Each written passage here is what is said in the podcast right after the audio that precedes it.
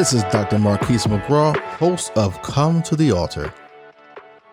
One of my favorite scriptures, or chapters, if you would say, in the Bible is Numbers, the 13th chapter.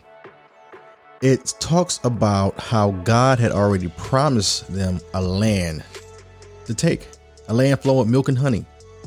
And the spies, it was 12 of them that was sent out to go look at the land and see how it was. And they came back and said the land was good. It is indeed flowing with milk and honey. However, there's some giants over there, and they're bigger than us. Compared to us, we're like grasshoppers. We can't take them out. But Caleb said, Let us go and battle at once. Why is that? Because he, Caleb, trusted God. He knew that God had already promised him that land.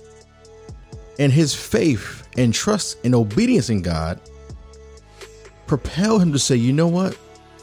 No matter what it looks like, no matter how big they are, that land belongs to me. So, my question to you is this Number one, what giant is standing in your way of your promised land that God has already promised you? Don't wait in the sideline. Don't go run.